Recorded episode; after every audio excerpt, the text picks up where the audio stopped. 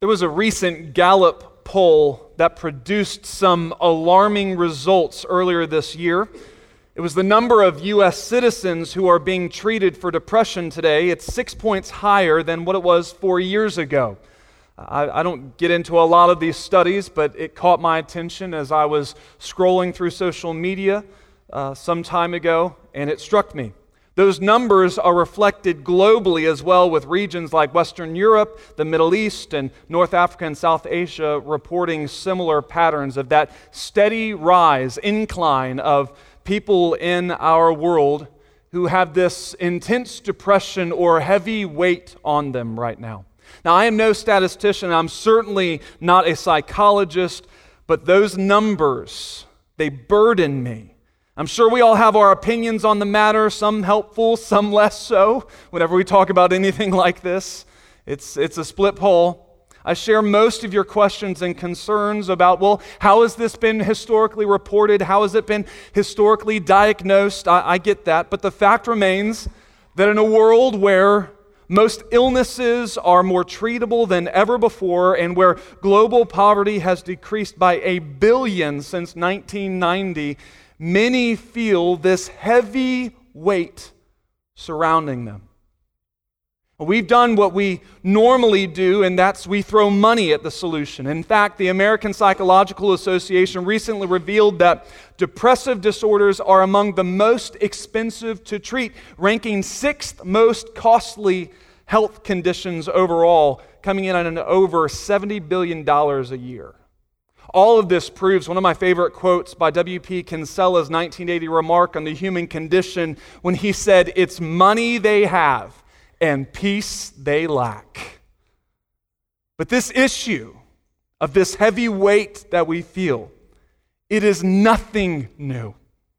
Even amongst those who have so much this is an ancient issue, a, a long term problem. You can even read about it in the Psalms of David when David the king, David the man who has more money than he knows what to do with, David, the man after God's own heart, David writes, I am troubled. I am bowed down greatly. I go mourning all the day long. And then in verse 8 of Psalm 38, he says, I am feeble and severely broken. I groan because of the turmoil of my heart.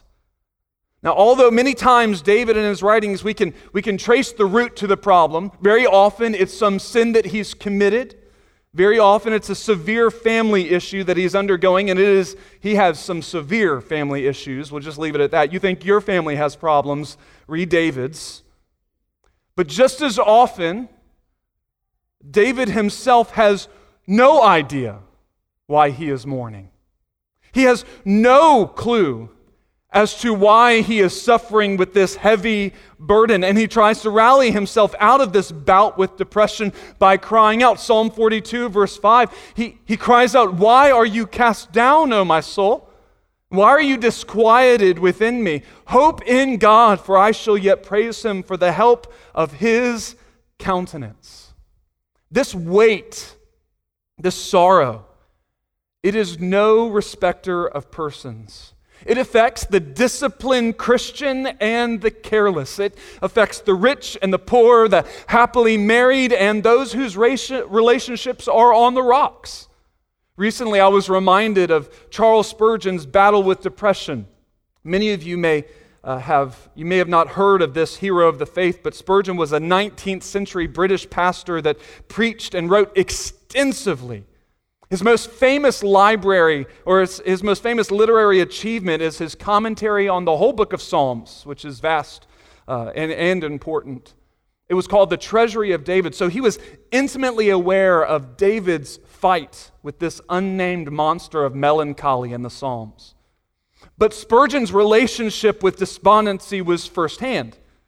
In the fall of 1856, his church had outgrown their building, and with a congregation that was thousands strong, massive congregation, they were forced to rent out the facilities of the Surrey Gardens Music Hall in London. On October 19, 1856, with over 10,000 in attendance on a Sunday night, Whoa, that's crazy. Charles Spurgeon was conducting those services when someone in the crowd, we never found out who, shouted, Fire, fire, fire! The galleries are giving way. The place is falling. It was all a vicious prank. There was no fire. Spurgeon wasn't able to calm the crowd, though. They had been scared into this frenzy. At, at the end of the rampage to the exits, there were seven who were laid out dead, trampled under everyone's feet. 26, 28 were hospitalized with serious injuries. And Spurgeon took these deaths personally. For several years, Charles Haddon Spurgeon muddled through.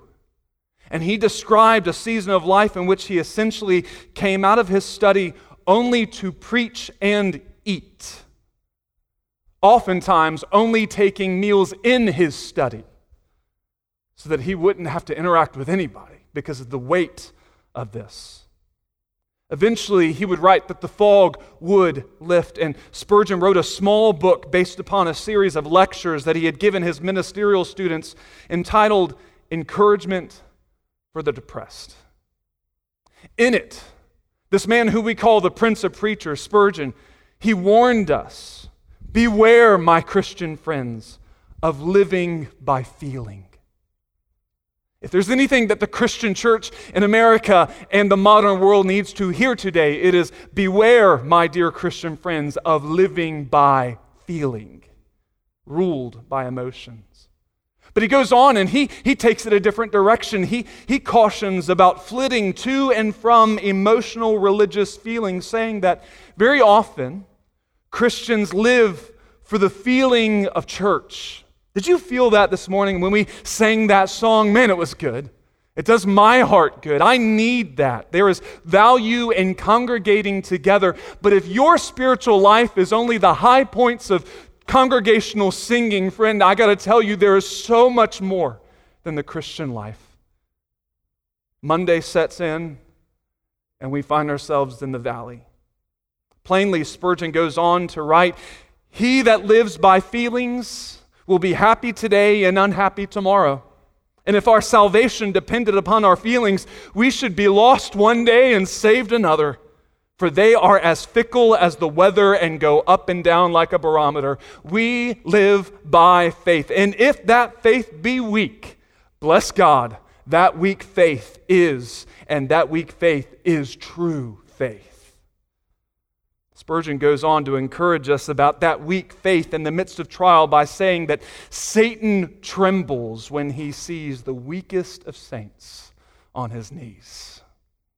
You think your weakness covers you, and all throughout Scripture and the saints that have gone before us, they will say that your weakness is what makes the strength of God more prominent.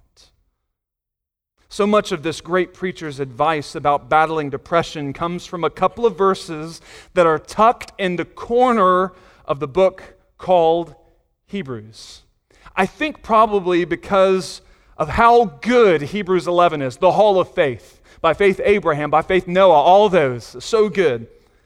I think because that's so prominent, we forget about Hebrews 12, verses 12 through 13. And then, even in Hebrews chapter 12, we are reminded of this great cloud of witnesses that are cheering us on to run this race of faith that we just focus in on those first couple of verses in the chapter and we never get to verse 12 and 13. But the Holy Spirit has an encouragement to those who feel heavy and feeble. When he writes in verse 12, strengthen the hands which hang down, and the feeble knees. And make straight the paths for your feet, so that what is lame may not be dislocated, but rather be healed. One mom in the congregation mothering a two year old, when she found out I was preaching on this text earlier this week, she texted me and said, This passage describes me. Tired hands, weak knees. Hashtag toddler life. You feel that? The fact of the matter is that it describes all of us at one point or another in our life. Weak hands, feeble knees. Maybe not right now in your life. Everything might be snapping right into place for you, although I, I probably would guess that that getting back into the swing of things, that back to school, post summer high is probably weaning off for the majority of us.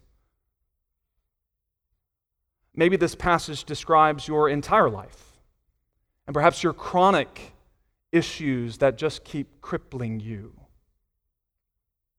Whoever and wherever you are, I believe that the Lord has something for you in these verses to encourage you today.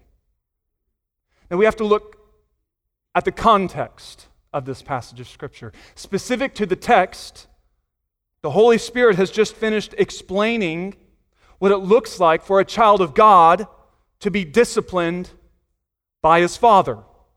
That's not comfortable, but it is necessary. He says in Hebrews chapter 12, verse 7 If you endure chastening, God deals with you as with sons. For what son is there whom a father does not chasten? Verse 9 Furthermore, we've had human fathers who corrected us, and we paid them respect. Shall we not much more readily be in subjection to the Father of spirits and live? Quite plainly, this morning, if you're going through a season where the Lord is correcting you for some sin in your life, what the author of Hebrews is saying here is rejoice. Rejoice. Not at the sin and not at the pain of the correction None of that's good. But the fact that God disciplines you is a sure sign that He counts you as one of His children. Now, I, I know that sounds like the empty, this is going to hurt you, it's going to hurt me a whole lot more than it hurts you kind of thing that we say. It's, it's obvious how that was a Freudian slip right there. We say that as parents, we don't mean it. But seriously, correction is an evident sign of love. That the Lord does not want you to stay in that place of sin, so He corrects you, and it hurts.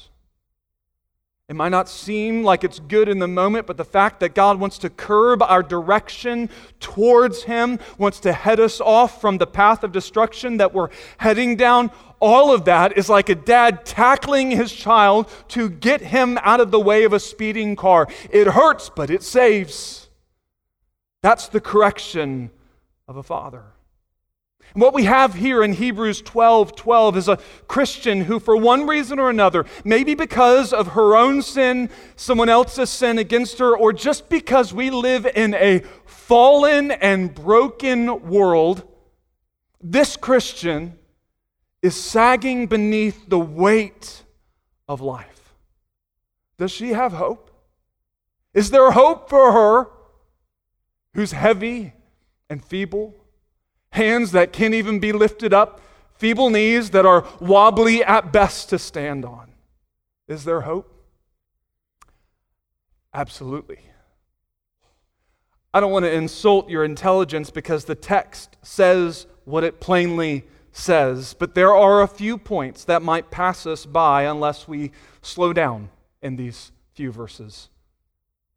This word, hang down, describing the hands which are hanging down. The weak and weary hands here. The original language is so much more descriptive. On top of that, this is the only time in Scripture when it's used. It, it literally means these hands that have been sent everywhere. That doesn't perfectly depict hands which now hang down. I don't know what does. They have been sent everywhere that day, and they are spent. There's a positive and there's a negative side to this, isn't there? It's possible that these hands have gone everywhere doing whatever they wanted gorging, punching, stealing, straining for sin, longing for this, grabbing that, grasping at that, straining for this. And now at the end of the day, they are spent having worked for selfish and sinful ambition. That is one way to read this. The positive take on this passage is that you see a picture of someone who's trying everything to fix their problem. Think of the woman who was sick with an issue of blood for 12 years in the gospel accounts. You remember her, where she touched the hem of Jesus' garment and was immediately healed? We know so little, about, so little about her, not even her name. But Luke records that this illness of hers, it had not only taken its toll on her physically, but financially. Luke 8, verse 43 reads that she had spent all her livelihood on physicians and could not be healed by any. Some of you with chronic illnesses, you feel that? She'd been strung along by the newest and up and coming cure for her ailment until she was left penniless straining, striving for the cure, and comes home to weak hands. Whichever one it is, be it positive or negative, sinful or searching, possibly both, you get the picture of someone who is not just tired, but exhausted, spent, penniless, caloryless. He has no money nor energy whatsoever to do one more thing Add to this picture another unique biblical term here feeble knees. Feeble knees. Every time feeble is used in Scripture, it depicts palsy, some handicap. Obviously, it focuses on, on some physical ailment or lack of strength that makes the walker wobbly at best, but lame, more as like. But strangely enough, that's not the case with knees. You would think that knees means what knees means in, in Hebrews 12 12. And it very possibly does, but it actually a little bit more to it. It is only, this word is only and always used in reference to kneeling for worship. I'm going to go on a limb here because I can't find a lot of scholarly work to back me up on this, so you can, you can crucify me for heresy later. But I strongly believe that the feeble knees depicted here in Hebrews 12 isn't just another picture of someone who's tired and needs to get their way to the La-Z-Boy or they're going to fall down. I think, again, based upon the context of the correction from the Father, it depicts someone who has loose knees spiritually this is the person who has been bowing down to everything else in their life except Christ. Everything takes precedence, preeminence, preference except God. Everything is built up before Him. They have been loose kneed and quick to bow to their own comforts, their own family, their own boss, their own ball team, their own weekend, and their own love interest. And they have yet to truly bow to Christ because they've been bowing all week to anything and everything else. And so you get this picture here, not just of someone who is tired, although they are absolutely tired in this. Instead, you begin to see the very reason for their exhaustion. All week, their hands have been sent here, sent there, everywhere, looking for the cure. Their knees have been bent and bowed toward every whim and impulse. And so the Lord commands strengthen the hands which hang down. Strengthen the feeble knees. Stop bowing to everything. Stop looking for the cure. It's right here. Make straight the paths for your feet, so that what is lame may not be dislocated, but rather healed. I want you to hear me, and I want you to hear me well this morning. Someone is going to misunderstand me, someone is going to misquote me on this. I am positive. This is like the sixth edit of this paragraph because I know someone is going to mishear and misunderstand and misquote me. I want to thread this needle carefully because I think too often we treat it haphazardly.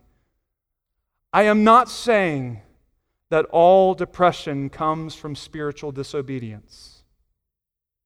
That is not the case. Spurgeon, the psalmist, they are prime examples of that. People of God who have suffered from intense wars against this malady since the fall of man. Good saints, better saints than I, who are in the Word and living obediently. They feel the weight of melancholy often, and they are given to it for reasons that I do not know. So I'm not saying, hear me, I am not saying that all depression comes from spiritual disobedience.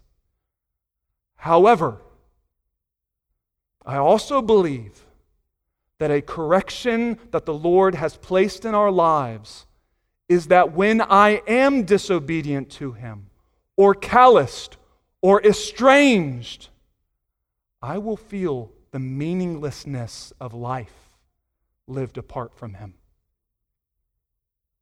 Do you hear me? Don't misquote me.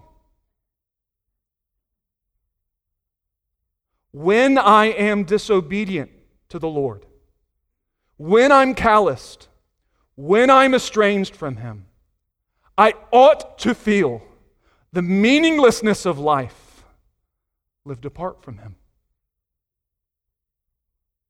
I know that's not popular. If you take it out of context this week, that's on you, not me. But my feeling of heavy feebleness and depression can at times, I'm speaking testimonially here from me,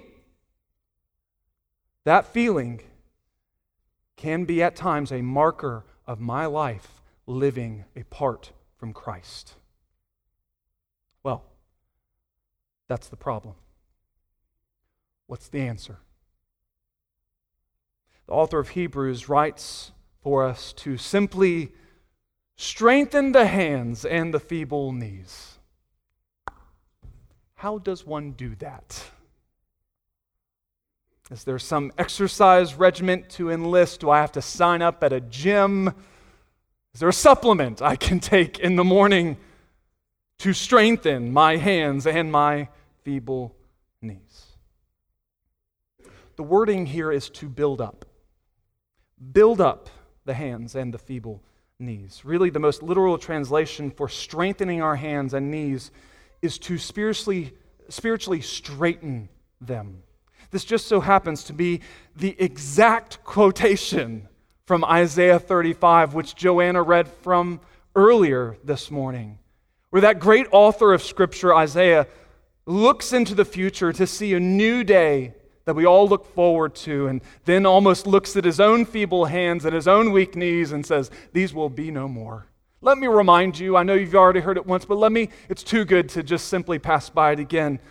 Isaiah writes, Strengthen the weak hands and make firm the feeble knees. Say to those who are, full, who are fearful hearted, Be strong, do not fear. Behold, your God will come with vengeance, with the recompense of God. He will come and save you. Then the eyes of the blind shall be opened, and the ears of the deaf shall be unstopped. Then the lame shall leap like a deer, and the tongue of the dumb sing. For water shall burst forth in the wilderness, and streams in the desert. The parched ground shall become a pool, and the thirsty land springs of water. And the habitation of jackals, where each lay, there shall be grass and reeds and rushes, a highway there shall be there, a road, and it shall be called the highway of holiness. The unclean shall not pass over it, but it shall be for others. Whoever walks the road, although a fool, shall not go astray. No lion shall be there, no, nor shall any ravenous beast go up on it. It shall be not found there but the redeemed shall walk there, and the ransomed of the Lord shall return and come to Zion with singing,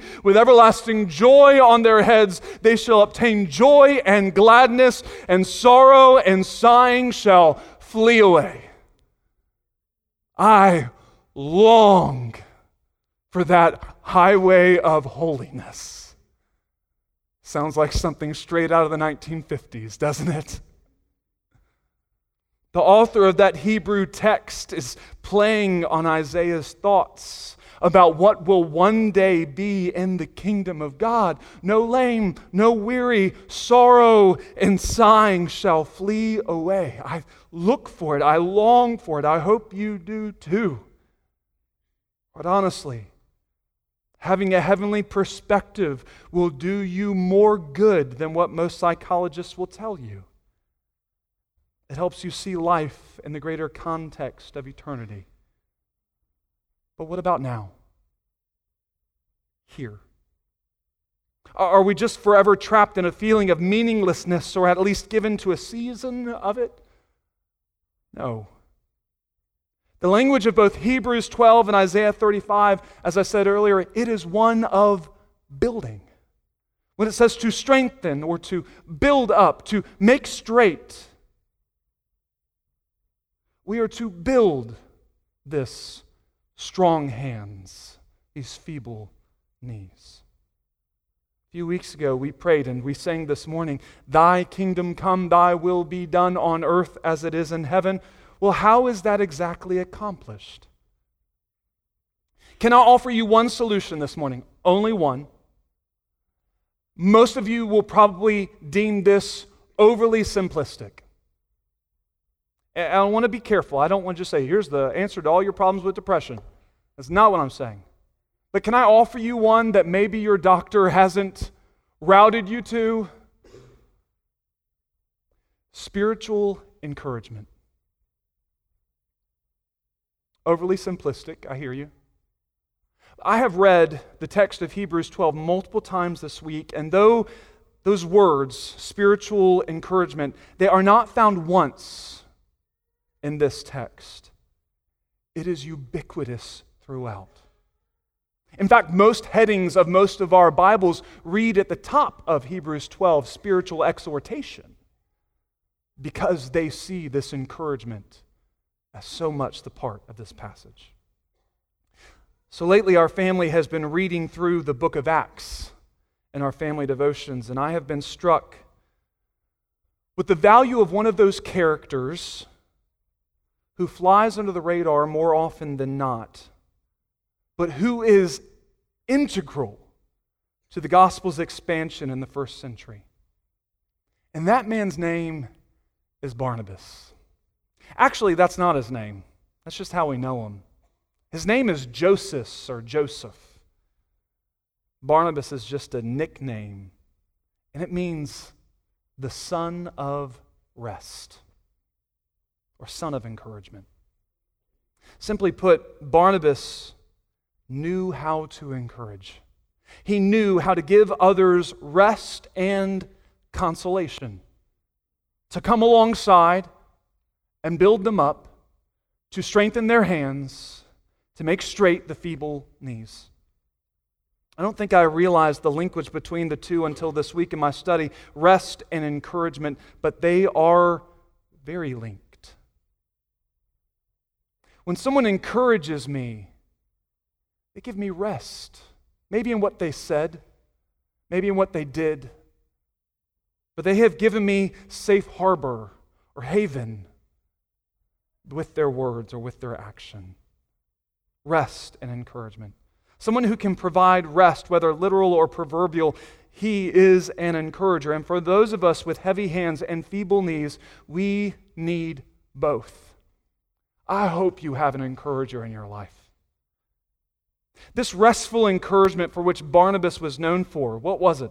How did it live itself out in his life? Well, the story of Scripture gives us two accounts, and they are tied to Barnabas's thinking less of himself and more about others, as Jordan shared with us several weeks ago in reference to humility. Quite honestly, that alone would fend off much of my heartache, much of the heaviness of this world, if I thought more of others and less of myself. Early in the church's history, the Christians were growing by leaps and bounds. By Acts chapter 4, thousands, thousands made up the Jerusalem church. It's so interesting that oftentimes we have a negative taste in our mouth about the mega churches. And I understand we need to be cautious about many things that come with that. But the, the first church in Jerusalem was a mega church, thousands strong. And many of them in that first church were enslaved and poor. And so there arose, there arose this need for people to give sacrificially to other Christians through means of giving to the church, to care for the needs of everyone. And it seems as though everyone jumped on board, each giving as they were able, and then some even giving above and beyond that. Barnabas was one of those who gave above and, and beyond, although his sacrifice is literally a side note. Acts chapter 4, verse 36, and Joseph, who was also named Barnabas by the apostles, which is translated son of encouragement or son of rest, a Levite of the country of Cyprus, having land, sold it and brought the money and laid it at the apostles' feet. Look, I don't have time to get into all the nuances and all the detail about the value of family land among the Jews, but it was incredibly valuable. Suffice it to say that the land which the Jews owned in the promised land, it was never seen as their own land, but their family's land. And each head of household merely was a steward to the next generation until they received it at their birthright. It was so valuable that integral to their society was this thing called the year of Jubilee, in which, after a certain number of years, land being dispossessed by a certain family would then get it back free of charge because the Lord had given it to them all the way back in the book of Joshua. In our area, we look at century owned farms with awe, don't we? And we should. That's awesome. I love seeing those signs as I'm driving down to Springfield about a century owned farm over here. But it might help you to understand that we are talking about millennium owned pieces of property here. Probably 1,400 years that this land had been in Barnabas's family. I say all of that to point out that Barnabas's gift of selling his land, it was not a mere token. It was not something that he just gave out of the excess of his life. It was all out sacrifice, one that was unheard of in his time. This wasn't just land, it was his namesake. He would pass this on to his child and he to his. But Barnabas saw his life as giving others a haven of rest. So when there were people who needed food and help, he sold it. Sold his namesake for their benefit. Those whose hands were heavy and knees bent, kneeling on the throne of selfish ambition, they needed rest. And Barnabas not only provided the funds for them to be reached and cared for with the gospel, but he also provided us the example of what it looks like for us to free ourselves from living for only the temporary. My life, my children's children. He gave his namesake and if that wasn't sacrifice enough, he actually gave his name. If you were to flip over a few chapters to the chapter 9 of the book of Acts, you'll see that the early church has been taken by storm by a up and coming new name, one which had a lot of infamy attached to it Saul. Saul had been the guerrilla leader against the Christians a few months prior. His bloodlust had not been slaked while he was standing over Stephen's martyred body. He wanted more. So he approached the high priest for permission to travel around and to barge into homes and steal men, women, and children and throw them into prison for the act of worshiping Christ. And he was granted those papers to do that. This was permission that the high priest readily agreed to. But Jesus confronts Saul on the road to Damascus. And there, Saul the persecutor, he surrendered to Christ and he began to follow the way. You can imagine, though, that this conversion was a little hard to swallow among some of those first Christians. Acts 9, verse 26 says, And when Saul had come to Jerusalem, he tried to join the disciples, but they were all afraid of him and did not believe that he was a disciple. Those horrible first century Christians. I can't believe they did that to him. We would react the exact same way. Oh, my word. Probably worse. We'd probably pull a gun on them in church. More truth to that than you know. If some well known anti Christian came walking in here and tried to sit down on the pew with you this morning, I don't think they would join themselves to us either because we'd be scared. Whispers claiming that he was just a spy. This was all a ploy to get more names for his prison spread it like wildfire. Until one man stood up and stood for Saul. Acts 9:27 but Barnabas took him and brought him to the apostles, and he declared to them how he had seen the Lord on the road, and that he had spoken to him, and how he had preached boldly at Damascus in the name of Jesus. Barnabas stuck his neck out, put his own name on the line for Saul, and in so doing brought rest to heavy hands and feeble knees. There are several this morning in attendance who are praying about becoming members at New Hope Church, and I, I could not applaud that spiritual step more. I'm thankful for you. From time to time, I think it's good for us to be reminded of our church covenant. This is a promise that we make to each other when we join this church. Every prospective church member is given a copy of this. I won't read it in its entirety, but one portion reads We will not forsake the assembling of ourselves together for church conferences, public worship, and the observance of the ordinances of the gospel, nor fail to pay according to our ability for the support of the church, of its poor, and all its benevolent work. We agree to accept Christian admonition and reproof with meekness and to watch over one another in love, endeavoring to keep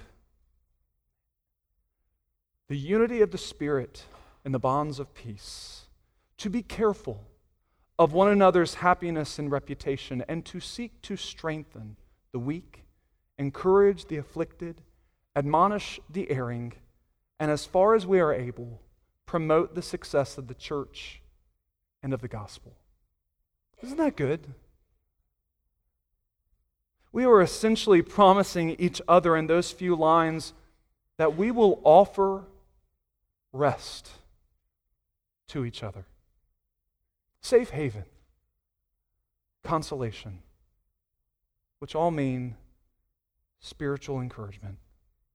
Barnabas' two acts of selflessness, which are honestly only mere footnotes in the totality of Scripture, teach us about what it really looks like for us to strengthen others' hands which are spent, and to make straight the feeble knees which have been hurting and bowing at everything all week. It's that we put our namesake and we put our own name on the line to bring rest and encouragement to others. I think that the Lord has called New Hope together for such a time as this in our community to strengthen others in Christ, to alleviate the heaviness and straighten that feebleness by being ministers of encouragement this week in our community. So I want two sides of this coin to be presented here this morning. Those of us who might be in the, the slough of despond, I want you to see that you are perfectly situated, child of God, to receive strength from Christ. Isaiah 35, He will accomplish it. But in the meantime, He has also given you a means by which to do that and that is the congregation of believers. That we come alongside each other, lovingly encourage and give rest to those who need it. And the other side of the coin, I want those of us who might not be going through that season of depression, I want us to see that our goal, one of our main goals, is to be a minister of encouragement this week. The Lord is going to place you in the path of someone this week who has very heavy hands and very feeble knees. You must strengthen them by giving them rest. Make straight the path for your feet and for theirs, so that what is lame might not be dislocated or made worse, but rather be healed for the glory of God until the day when He ultimately does it for us.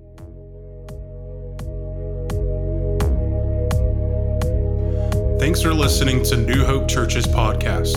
If you would like to listen to more content from our church, follow us at newhopefwbc.com.